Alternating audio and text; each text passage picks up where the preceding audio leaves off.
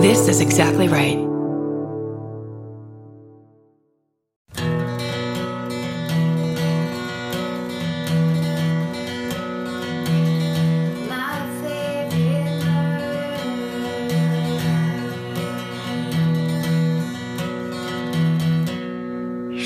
Hello. And welcome To my favorite murder. to Minisode. It's Minnie. We read you your stories. Emails you wrote us. We read back. Yeah, it could be that anything at this point. Truly. Kick it off. You want to? Sure. This is called the Titanic story you haven't heard. Oh, yes. Mm.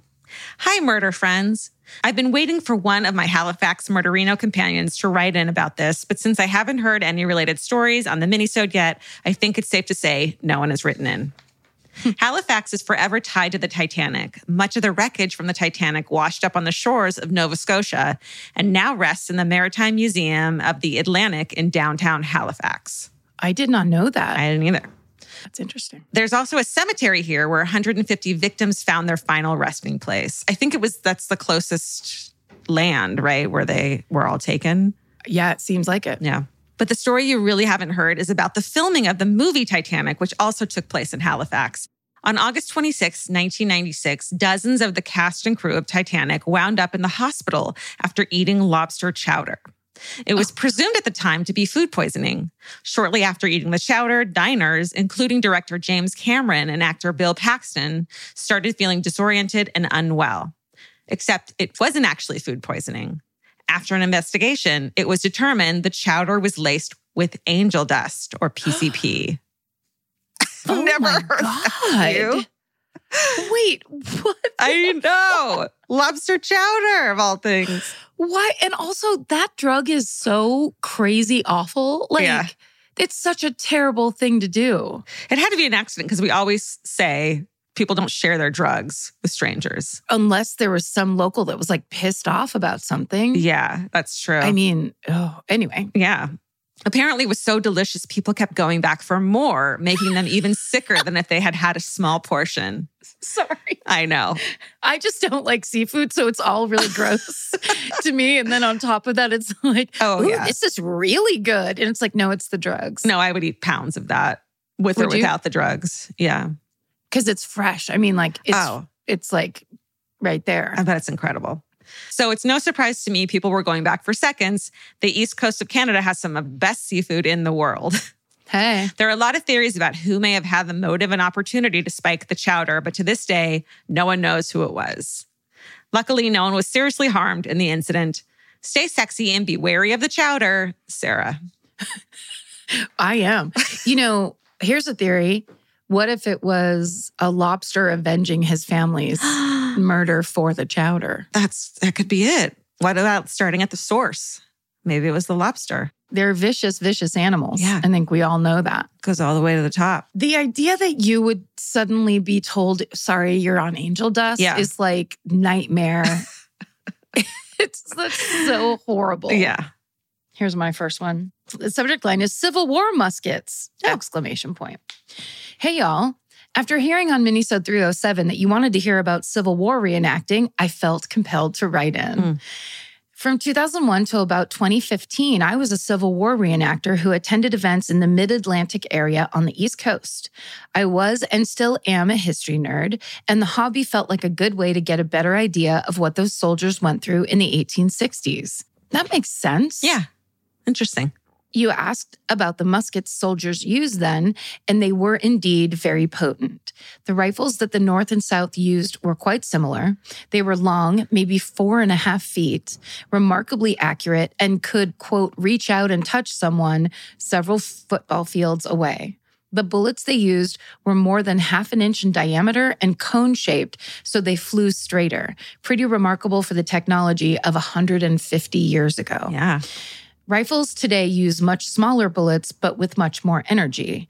Older muskets used in the American Revolution used literal balls of lead, which were not nearly as accurate or long range. The Civil War has a popular reputation for battlefield amputations because of the bullets the muskets used. They were hefty and their mass could shatter bones upon impact. Oh, Oof. that's horrible. With no way to effectively heal bones and prevent infection due to the medical technology of the time, amputation was the only way to save a soldier's life. During reenactments, the two sides shoot at each other with just gunpowder, so it looks real enough, but the reenactors are very strict about safety during these events.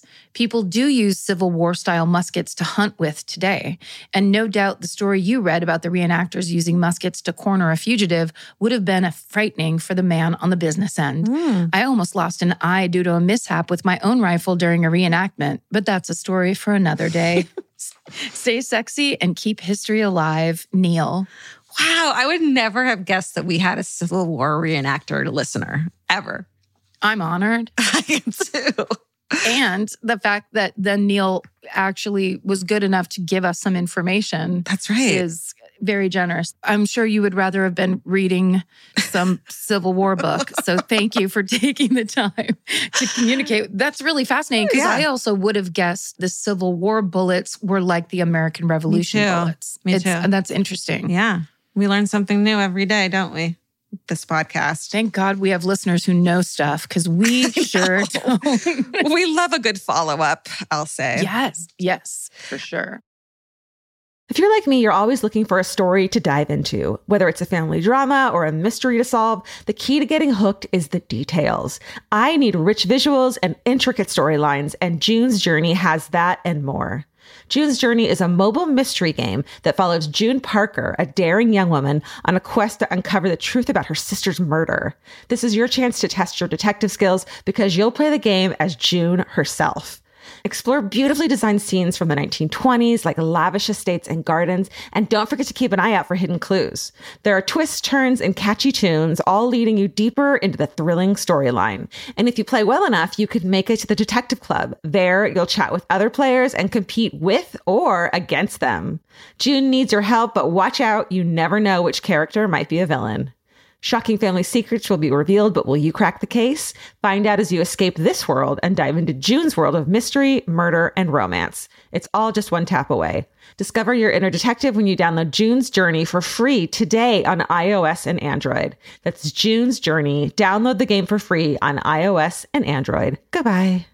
Georgia, have you ever been blown away by the most simple dish at a restaurant, like perfectly scrambled eggs? Oh my God, yes, Karen. And then all I want to do is make that dish at home and eat it every day. well, you probably could, as long as you have the chef's secret ingredient made in cookware. Made In was created to bring restaurant quality performance kitchenware to home chefs around the world. For years, they've built their business by supplying restaurants and top chefs with high end cookware. Some of Tom Colicchio's most treasured dishes at his restaurant Craft are made in Made in. Whether you're cooking for professional critics or just the critics you live with, your meals will benefit from the quality of Made In products. Like their carbon steel cookware, it combines the best of both cast iron and stainless steel clad, so it's rugged enough for grills or an open flame. It's the MVP of summer cookouts and cook ins. What I really love about made in cookware is that it actually makes something like having a Memorial Day barbecue much more convenient because you can keep everything on the grill. If you need to throw, say, a pan of garlic up on the top while you're grilling your steaks on the bottom, it's strong enough, durable enough to do that. If you want to take your cooking to the next level, remember what so many great dishes have in common. They're all made in, made in. Save up to 25% this Memorial Day from May 18th through May 27th when you visit madeincookware.com. That's M A D E I N cookware.com. Goodbye.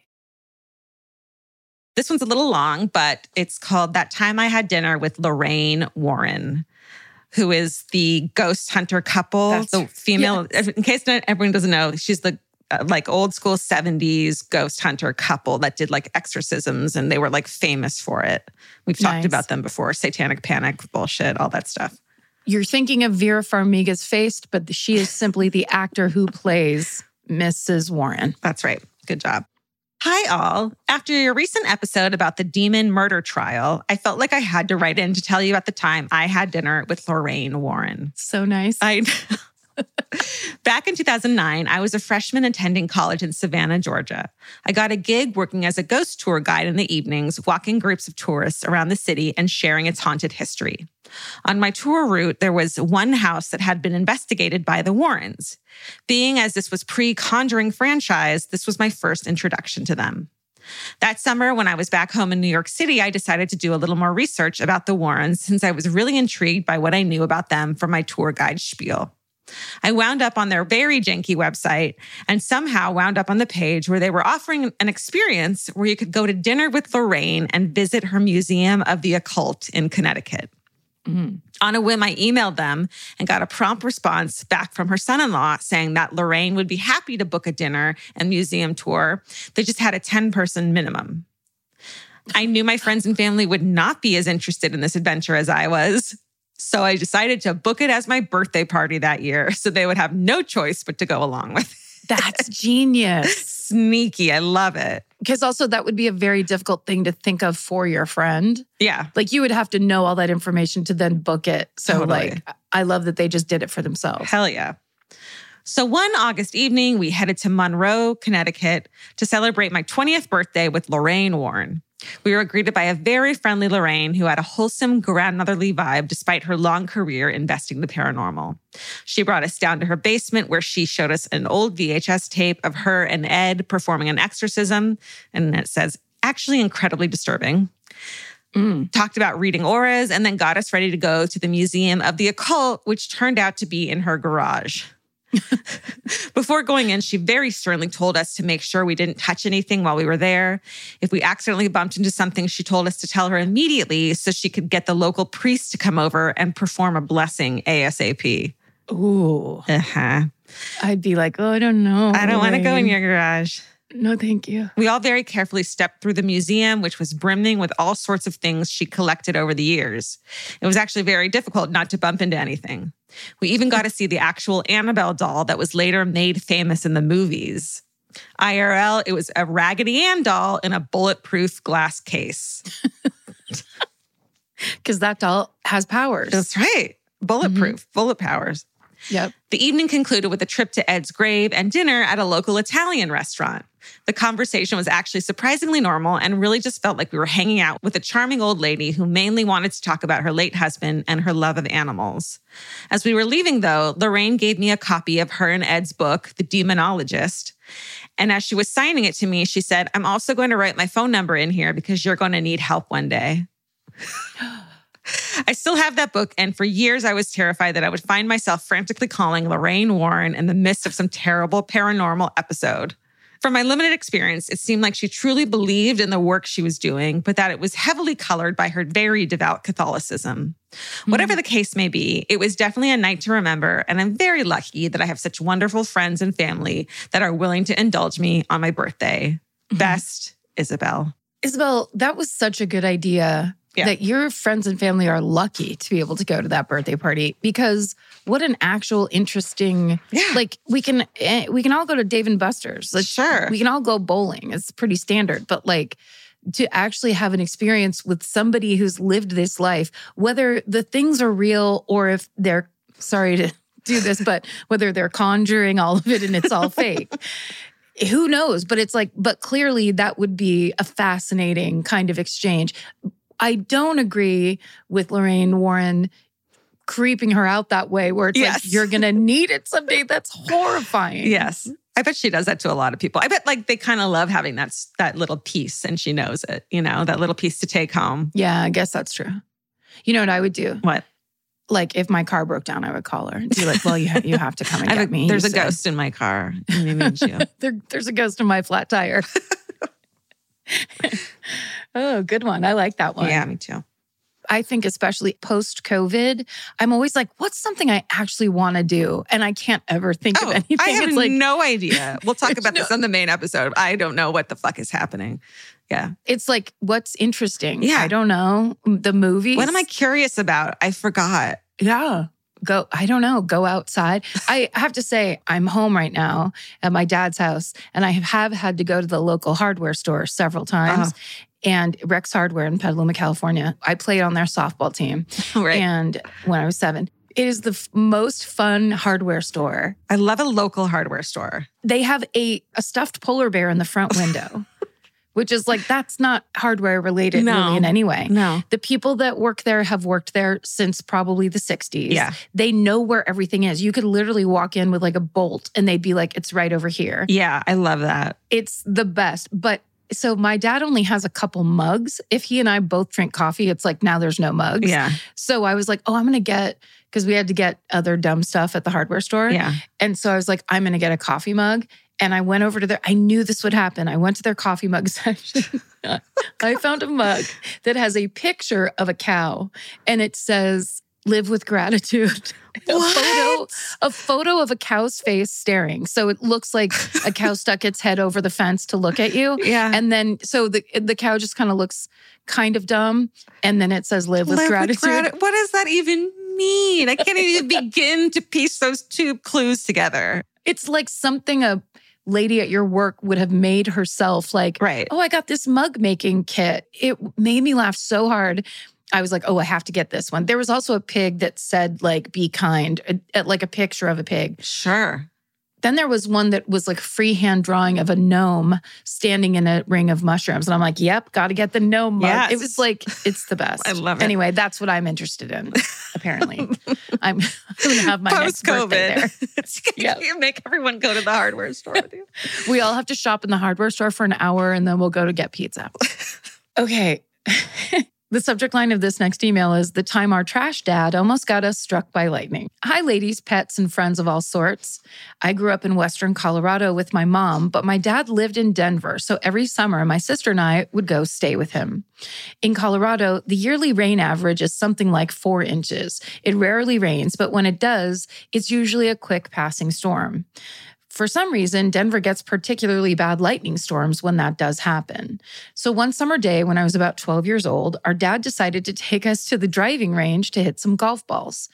He was a great golfer, so we would frequently hang out with him at the golf course.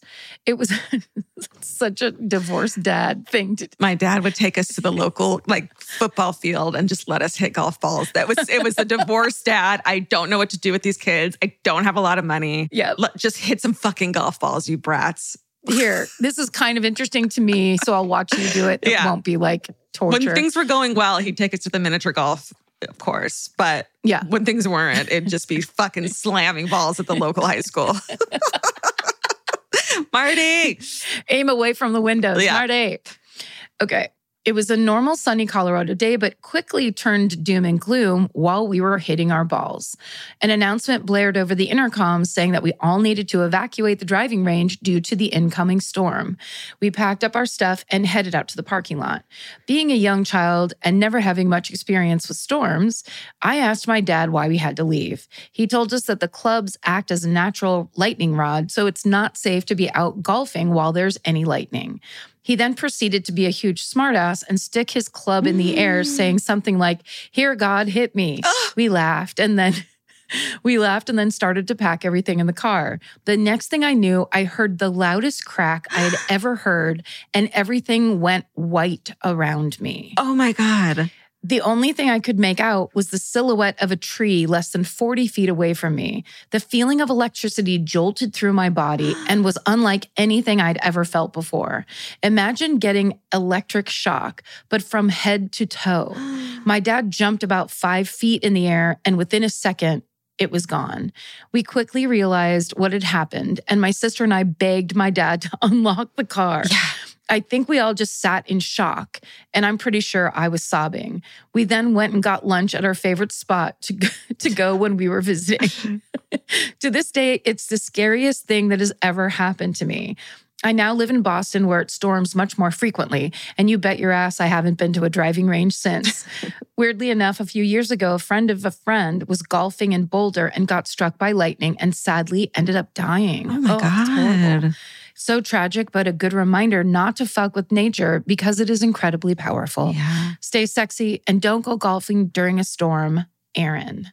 Wow. I think the lightning hit nearby, but didn't hit. I think it hit a tree. Yeah.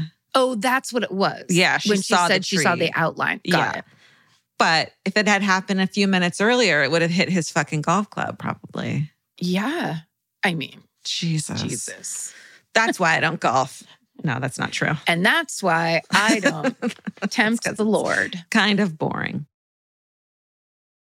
There's something about the sound of an old timey cash register that really takes me back. I know. It sounds like someone is about to hand me an ice cream cone, but it also sounds like we just sold some merch. That's right. And if you're a Shopify user like us, you know that this sound means you just made a sale. Shopify has helped millions of businesses sell their products online, but did you know they also offer the same support for brick and mortar stores? From accepting payments to managing inventory, they have everything you need to sell in person. So give your point of sale system a serious upgrade with Shopify. Shopify POS tracks sales across all your locations. That way, you'll always know what you have in stock and where. They also provide reliable tech that fits your unique retail needs, like turning a tablet into a credit card reader. And if you're looking to reach new customers, check out Shopify's marketing tools. They're easy to use and they integrate with all social media platforms. With Shopify, we have a powerful partner for managing our sales. And if you're a business owner, you can too. Do retail right with Shopify. Sign up for a $1 per month trial period today at shopify.com slash murder. And here's the important note that promo code is all lowercase. So go to shopify.com slash murder and take your retail business to the next level. That's shopify.com slash murder. Again, don't forget the code is all lowercase. Goodbye. This is my last one. A toddler, a ghost, and a Chinese buffet. Oh. Hello and welcome, one and all. This is quite the tale. When I, was- like being being told welcome to their email. Welcome. Welcome to my email. When I was about four years old, my family was going to a local family owned Chinese buffet. We went there all the time, and my dad actually used to work there off and on before my parents got married. Anyways, the family that owned the place had really taken a liking to me, especially the family matriarch, who I called Nai Nai, which is grandma in Mandarin Chinese. Hmm. She would give me small gifts and candy every time we ate there. So back to that day, we're in the car on the way to the restaurant when my mom asks, Aren't you excited to see Nai Nai? And without missing a beat, and again, she's four, I said, No, Nai Nai's dead. This obviously shook my parents as they quickly tried to correct me to say things like, No, she's fine. She isn't dead. Well, when we get to the restaurant and walk in the door, we instantly notice everyone's solemn faces. Oh. Nai Nai had, in fact, died. My parents' jaws hit the floor. There was no way I could have possibly known this. I was a closely watched only child and just a toddler. She wasn't closely watched. She could have walked there. Did you make a phone call? Like, how did you know this? Have you been calling Nina? Um, they could only assume I had been visited by her spirit before it left this earthly plane. We still Aw. talk about the story and how I knew she had passed away before either of them did. I hope she is happy wherever she is. Thank you for the stories and all the laughs. SSDGM and don't be afraid of kind spirits. Alex, he, him. Oh, Alex, I love. I wonder if that's just some sort of like unexplainable human connection thing Yeah. where children are much more aware and open to it. Yes. You know what I mean? I think children for sure are more like connected to the afterlife. Yeah. Ooh, can you imagine being in the front seat of that car? No. when that child says that. Nai Nai's dead. Nai Nai's dead. I'm not excited to see her. Why don't you guys grow up? What? okay. Is that it? No, I have one more. Oh, okay. I kind of love it. It's the subject line is landfill meet cute. Hello, everybody. Five years ago, this upcoming January, I started work on a landfill just outside the Detroit airport. It's one of the biggest landfills in the company, taking in at its busiest time like 20 tons of waste a day. It's not all trash. Much of it is demo, but I digress. I, at the time, had the grossest job on the landfill. My job was mostly dealing with landfill gas, which, if you mm. Can handle the smell and don't like inhale a whole bunch of it, isn't that bad of a Oh my gig. God. This is fascinating. I know, right? It's when it comes to landfill liquids removal where my job starts to get gross, but that's for another day. Mm. Anyways, not long into my employment, one of the roll off drivers, and in parentheses it says, think people who pick up the really, really large dumpsters from Walmart and such, Mhm. pulled over and was trying to chat me up. But he had braces and rubber bands on his teeth, and I have ADHD, so I had no idea if he was cute or not as a result. Probably one of my favorite email lines of all time. Yeah, that's how you know that you don't know. You just can't know. The second time he pulled over to talk to me, If you can't tell, I am outside for 90% of my day working outside of a truck. I was able to tell if he was attractive. At the time, I was just talking to this other guy. So when this driver, who at this point in the story introduced himself as Marty, Hmm. Marty, Okay. asked for my number, I said sure. Well, within a couple of weeks, I started dating this other dude, and I told Marty I wasn't interested. From that point on, he never texted me again. But for the next two years, every single day, Marty would honk and wave at me every time he saw me out working on the hill. Then one day I was parked on the road that actually goes up the hill, and he parks his truck next to me and hops out and runs to my truck to talk to me. He blocked the entire road though. And as previously stated in this, this is a really busy landfill. So this meant he backed up traffic really bad, Mm. like 20 trucks in each direction bad. I asked him what he, the fuck he was doing, and he said, asking you out. Oh. So I said, sure, fine, whatever, just move your truck. And he said, is your number still the same? I'd figured he had deleted it since he never texted me after I told him I wasn't interested. And I said, still the same. Now get back in your truck and go already. He smiled, ran over to his truck, and then honked one long, excruciatingly embarrassing honk the entire way up the mountain of the hill. Three days later, we went on our first date. Nearly three years later, he now likes to jump out from behind doors at me and cause me stress. but No. but he is the sweetest, goofiest man I've ever met, and I love him dearly. Stay sexy and find love wherever you can. Aw. Sam, she, her. Oh. Isn't that the sweetest? He was persistent. I love it, but not like stalkery. He was like, no, he was like, he listened to her, but then also was like, that's fine. I'll just Yeah. wait this out. yeah. Yeah. Oh, love it. dreamy. Dreamy landfill. I want to know more about working in the landfill. Like, what do you find? Like, what is it like?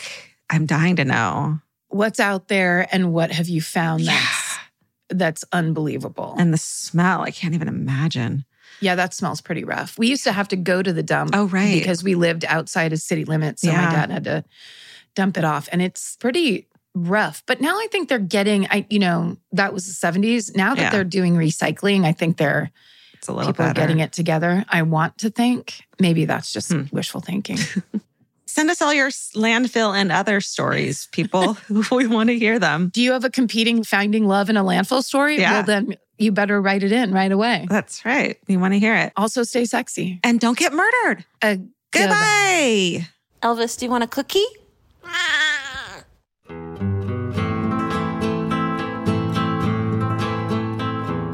This has been an Exactly Right production. Our senior producer is Hannah Kyle Crichton. Our producer is Alejandra Keck. This episode was engineered and mixed by Stephen Ray Morris. Our researchers are Marin McClashin and Sarah Blair Jenkins. Email your hometowns and fucking hoorays to myfavoritemurder at gmail.com. Follow the show on Instagram and Facebook at My Favorite Murder and Twitter at My Fave Murder. Goodbye.